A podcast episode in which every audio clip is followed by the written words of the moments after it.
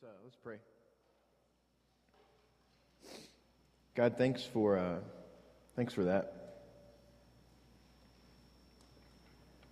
Um, thanks for these people that you've called together to this place, Father. Thank you for children, even broken children, um, fallible, fallen children, Father. God, I pray that you would uh, use this and the other situations that are happening in our lives, God, to, to draw us into your presence. You are a good father, and the offer that you make to us is, is really cool. God, you want to be in relationship with us, and you have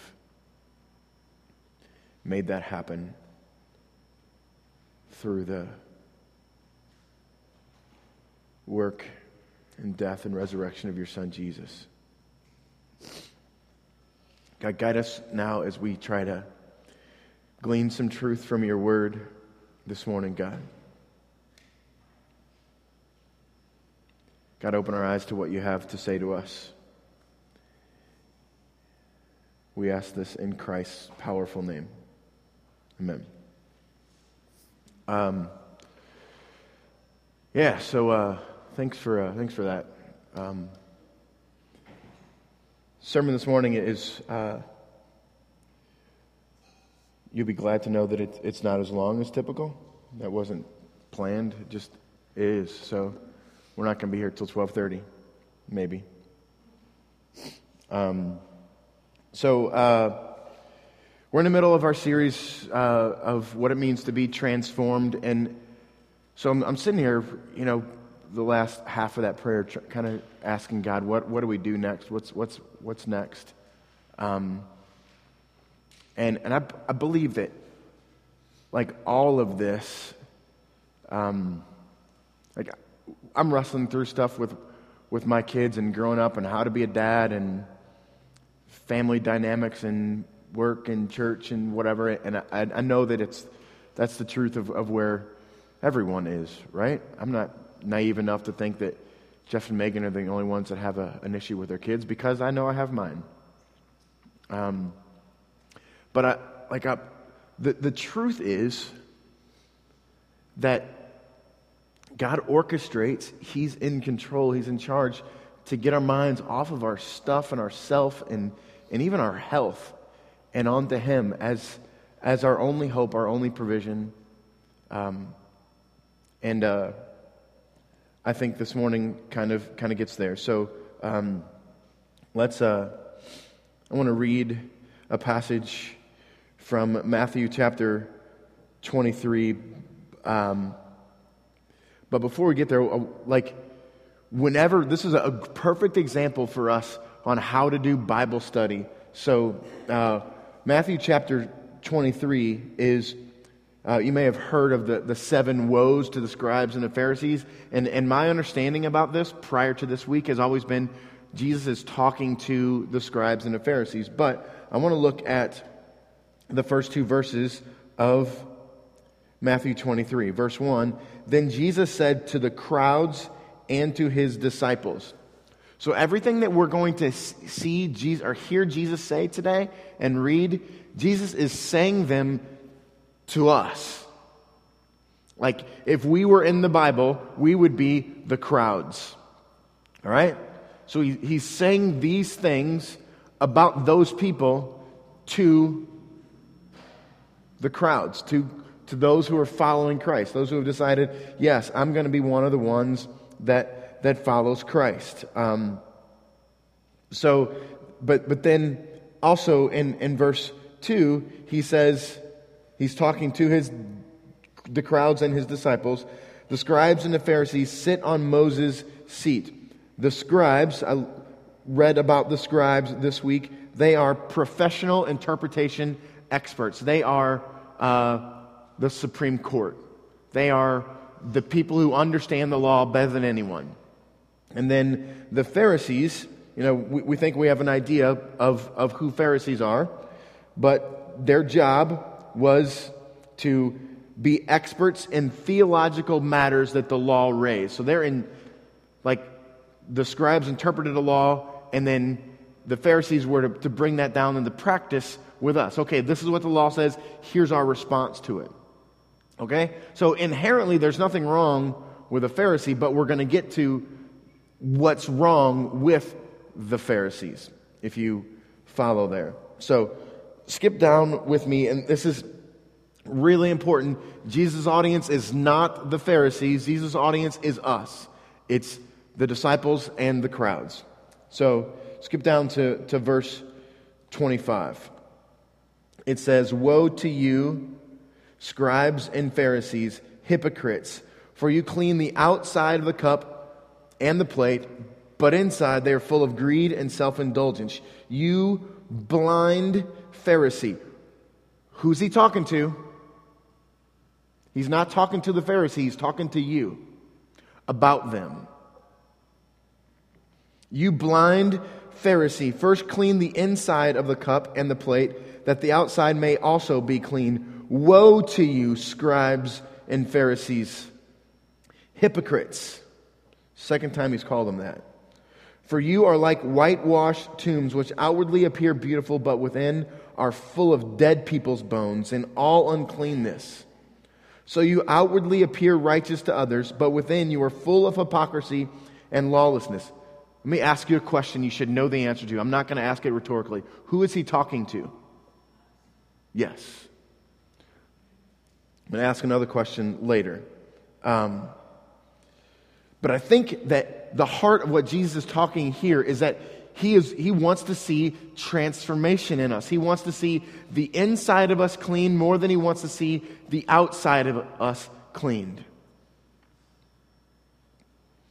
And so as we like we we wrestle with with with this illness of of little Elsie, like I believe that God is concerned with the outside of Elsie, but I believe more than that, He's concerned with the inside of us. And He wants to bring us together to make us aware of, of who He is, not so consumed with what's happening with this little girl right now. And you can insert whatever junk you're in the middle of. The truth of the matter is, what Jesus is screaming to you is trust me with this. Don't sweat this. I want to change this. So I, I want to want to think about for like this is sermon number seven in Transform. So I want to think about for the seventh consecutive week what it means to conform versus transform. Because the Pharisees, and likely us, or Jesus would have just talked, said this message to the Pharisees and not to us, we need to, to wrestle with it. Because left alone, we become products of our environment. Left alone, you become a product of your environment. That's the fact of who you are.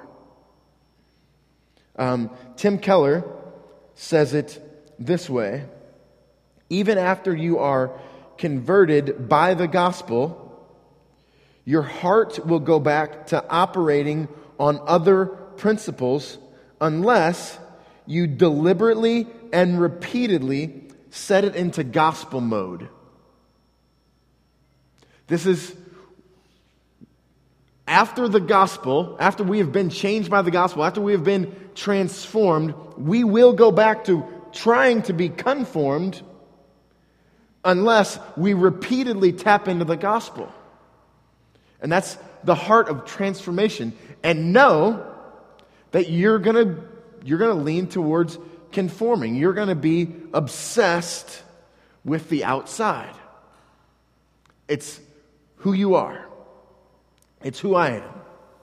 We're going to be obsessed with the outside. I, I thought about this this week. This is, have you ever been um, typing in a Microsoft Word document? Times New Roman 12 font, whatever it is that yours is set to? You're, when you open Microsoft Word, it's set to some, something every time. It's set to something every time. And then maybe for me, a lot of times I'll find a, a quote or, or I'll find a, as I'm typing a sermon, writing a sermon, I'll find a, a, a commentary thing that I, I want to hit on, and so I'll copy and paste that. But if I copy and paste that and it's like Calibri 11 font, it's, it's going to go into my document, Calibri 11 font. Everything else above it is going to be, you know, Times New Roman 12. And then if I hit enter and go below the quote I just did, what's it going to type at? Calibri 11. Because that's where it's set at. Then I have to go back and, and reset it. You guys with me? Have you ever done this before? Am I the only guy? This is the heart of, of what's happening. This is what Jesus is teaching to this, these people. This is what Jesus is teaching to us. We must deliberately reset ourselves on the gospel all the time. And when we really believe that, like, like the, do you understand the difference between believe and then like believe? When we really believe that, like junk that hurts becomes thank you. Can, can, we, can we live there? Can, can we maybe see that, like, this is like, God has a use for pain. To reset our brains on the gospel because we're experts at trans, at, at confirmation, conforming. We're, we're worthless at transforming. And I think, like, here's, here's the other deal. Um, we are, like, we can see them as, as bad, them Pharisees, or, or we can fill in the blank for who we feel like are Pharisees in 2016 314. We can, we can point that out. But, like, look at us. I mean, look around and tell me we don't conform. Look around and see if you see anybody different than you.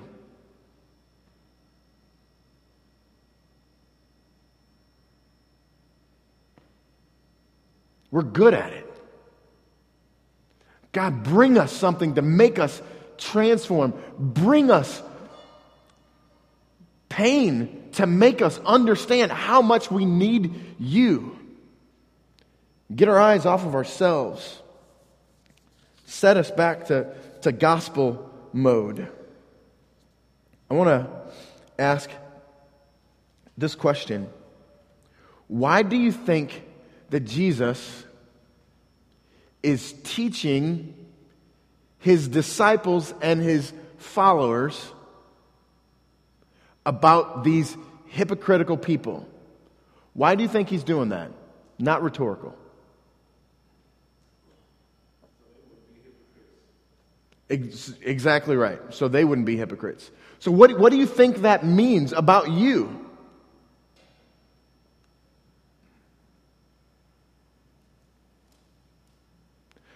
like, this is, I'm so predisposed to dislike the Pharisee that I can't see the Pharisee in me.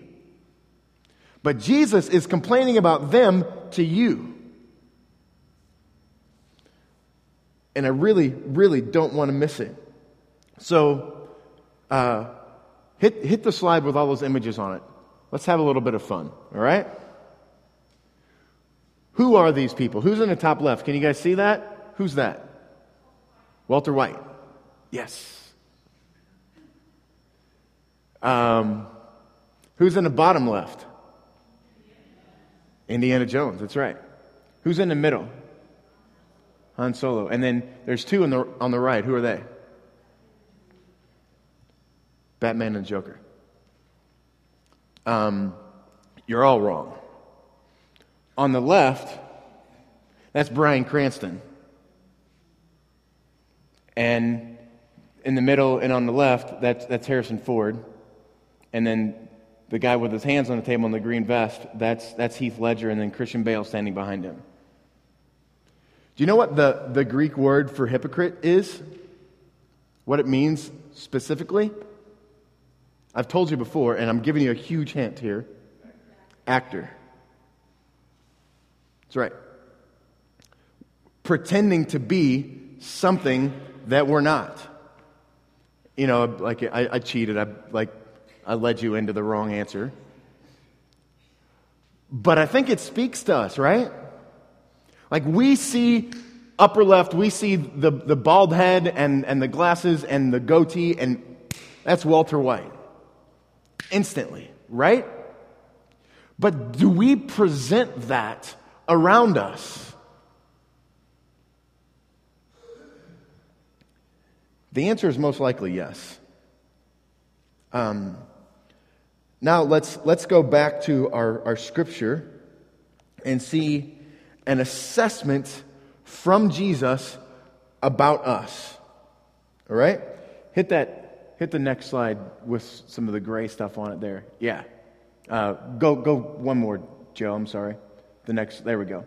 This is an assessment of Jesus Remember, he's not talking to the Pharisees, he's talking to, to you and I, trying to get us to see ourselves in the Pharisees.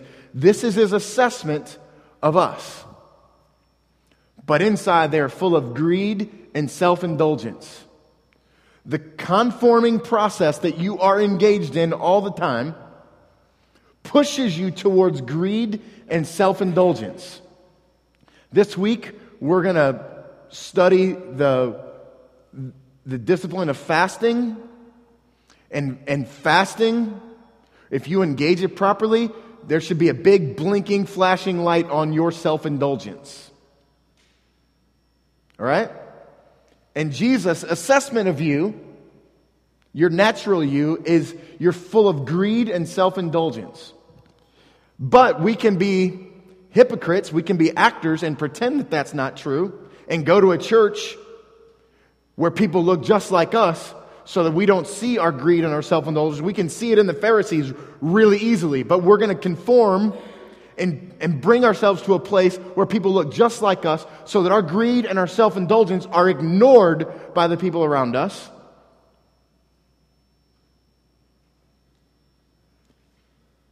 Until we get to Scripture where Jesus says, You're filled with greed and self indulgence. What else? This, like, greed and self indulgence is, is kind of, you know, it's sweet compared to the next one.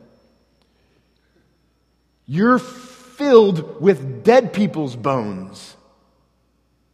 Like, there's disease in you. And I feel really like I, I've used the pronoun you a lot. There's disease in me.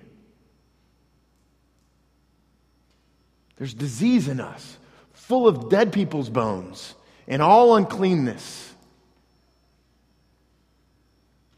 This is who we are. I want to read uh, a passage from Romans. Paul is writing to the Romans the same things that Jesus is saying to us. Romans 3, verse 12 all have turned aside. Together they have become worthless. No one does good, not even one. Their throat is an open grave. Their, they use their tongues to deceive. The venom of asps is under their lips. Their mouth is full of curses and bitterness. Their feet are swift to shed blood. In their paths are ruin and misery, and the way of peace they have not known. This is us. But Jesus. Um,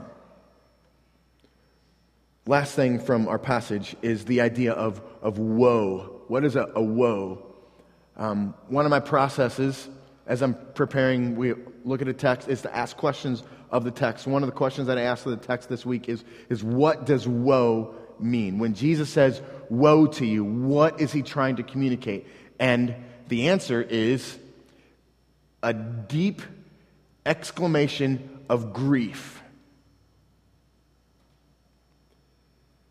And, and I think of, like, in, in our context today, I think of um, when Elsie had her first seizure.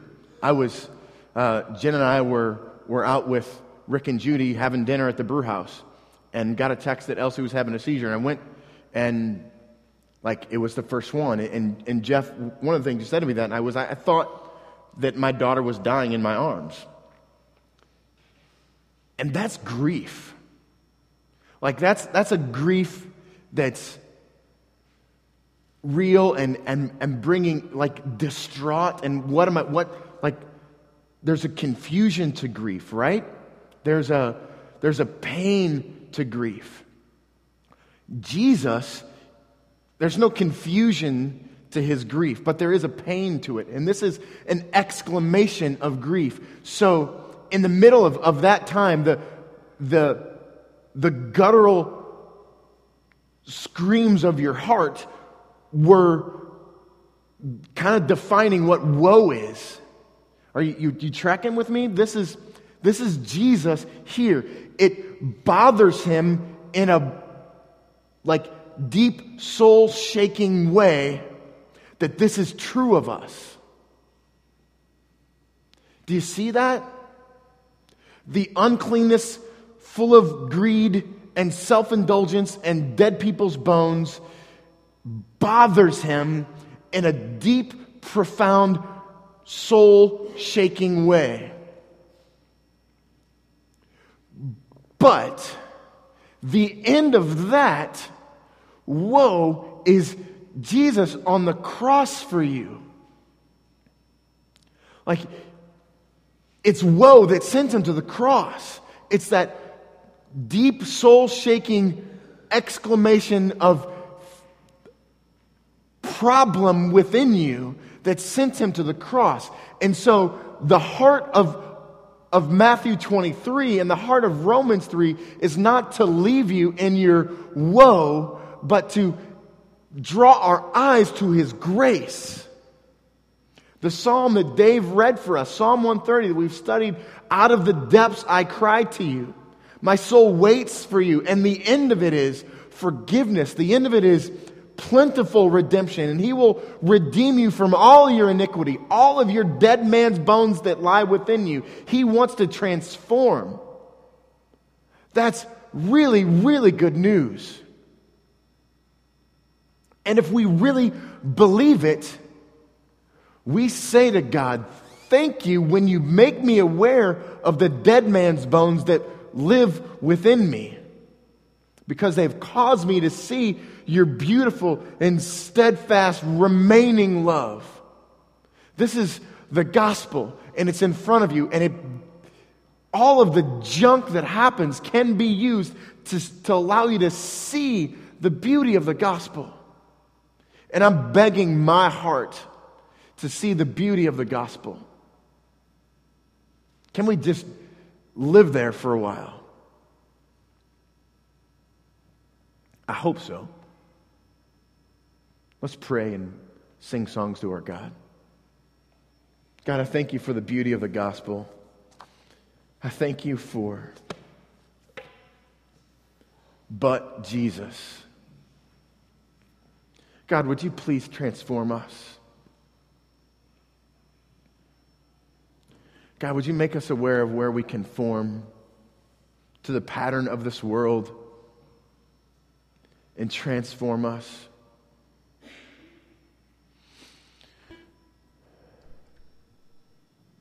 Thank you for Jesus.